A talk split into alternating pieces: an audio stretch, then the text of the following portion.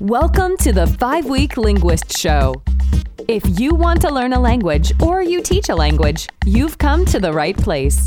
Join Janina each week for tips, resources, and advice for making engaging language learning happen anytime, anywhere.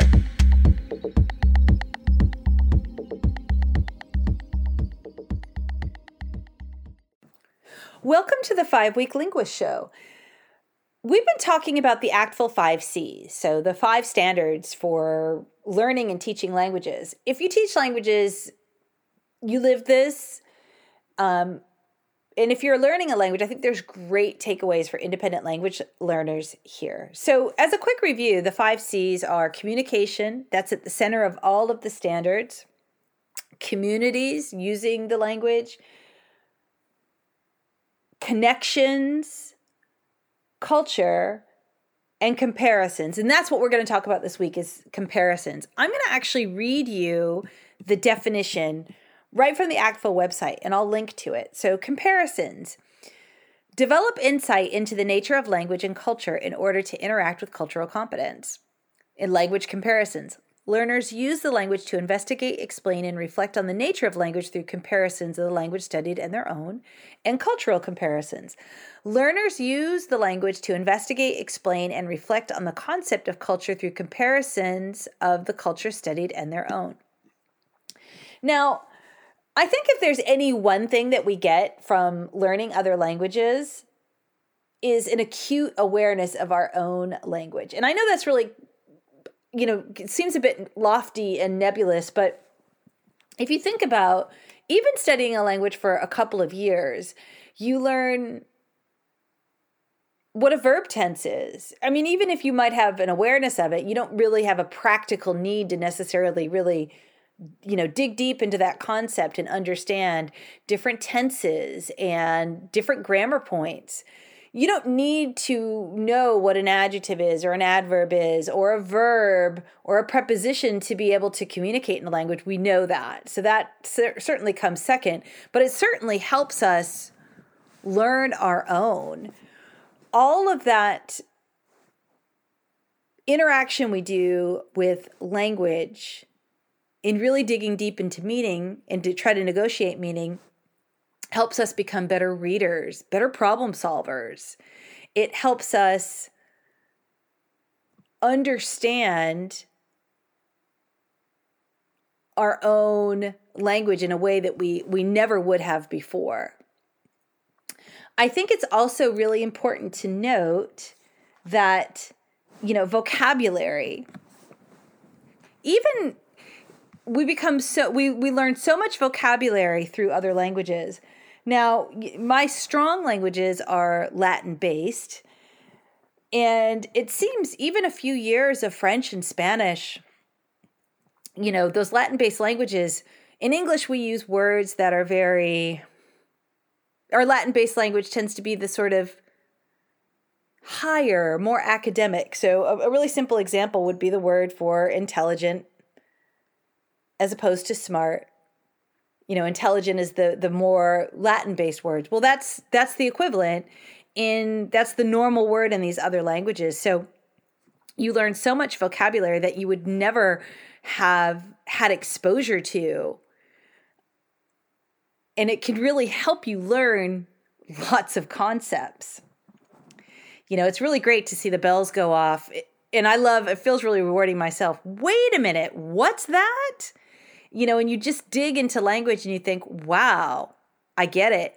And knowing a few basic, you know, suffixes and prefixes and root words and being able to really quickly build vocabulary just by knowing um, those bits and pieces really helps us speak our, our own language and communicate in our own language with more more effectively right it, the language that awareness of language really gives us the tools to learn and apply the the, the practical parts whether we get any communicative function or not.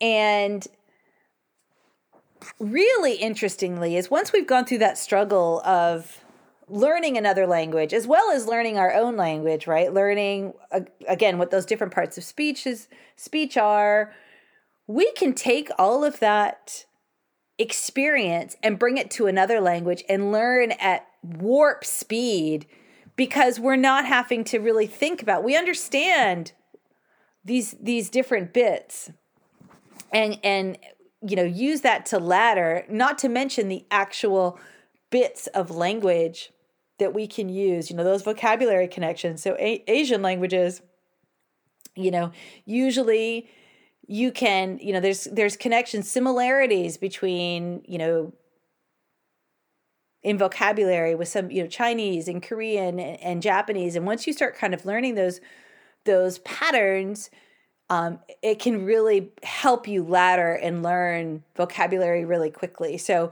for beginners it's a great way to learn your own language and then for for those of us who are real enthusiasts it's a great way to use that knowledge to learn other languages, right? Because we can kind of apply the same formulas in some ways and make rapid progress. I think another thing that that's really great the the second standard interculturality. Um, that's about learning about the the products, the product practices, and perspectives through language. So so as much as possible throughout the the journey of language learning learning about the people you know the practices the products the perspectives to be able to to to interact with these cultures in a way that's appropriate right because that can be really hard but using using culture to build language so for example reading a french newspaper right? Learning about what's going on in the world there today. Being able to read and use that language to really understand the people is and, and make comparisons and really have have an under try to, to use that to build an understanding of people right so using that knowledge as a tool to understand and what's different and what's the same. You know, I think at the end of the day, we're all people, we all have similar needs, we want to be accepted, we want to feel safe. But that looks a little different. We have some different norms in our in our cultures. And I, I, I would say some really practical ways to use this as a language learner would be find something of interest, right? I always think this too with the students, um, and and this can be really challenging. I think it can be really difficult to do um, at first. Finding things that are of interest. Um, one source that I'd like to tell you about, I talk about it a lot. It's called Readlang. It's a Google extension, and it sort of turns your computer, your browser into a language learning lab, a reading lab. But what's most powerful, apart from the tools, is that it feeds you a lot of suggestions. So, newspapers, things that you just wouldn't have access to otherwise. I think that's the difficult part is finding the access to these things. So, I, I would definitely start there and start reading things that are of interest to you. And simply taking a notebook and noting what's what's the same and different as a language exercise. So using comparisons, this really important concept, this really important standard is all about making comparisons between this target language and our own language to make sense of both, right?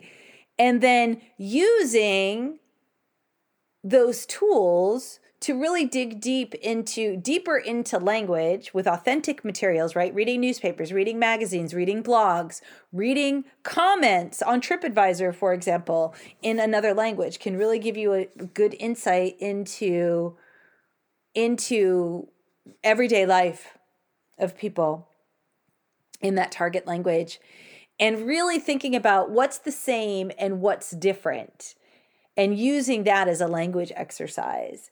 And we know teachers, we design these these activities all the time.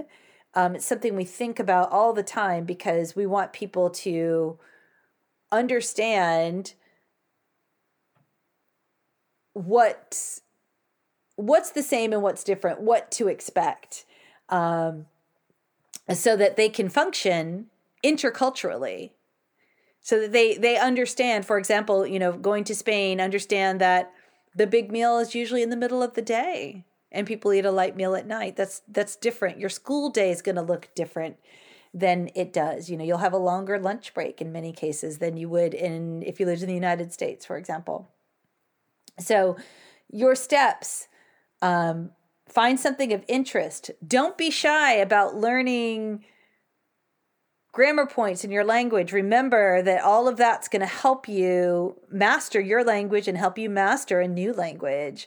And use reading and audiovisual content and podcasts, right? Learn, get that authentic content. Start with Readlang, start with YouTube. It's going to feed you lots of suggestions to give you access to this new culture. Think about what's the same and different. Dig deep into the language and really examine and be able to talk about that. Develop talking about that in the target language. Oh, next week we're going to get into another one of the standards and we'll we'll talk then. Until next time. Thank you for listening to the 5-week linguist show with Janina Klimas. Join us each week here and visit us at reallifelanguage.com slash reallifelanguageblog for more resources for learning and teaching languages.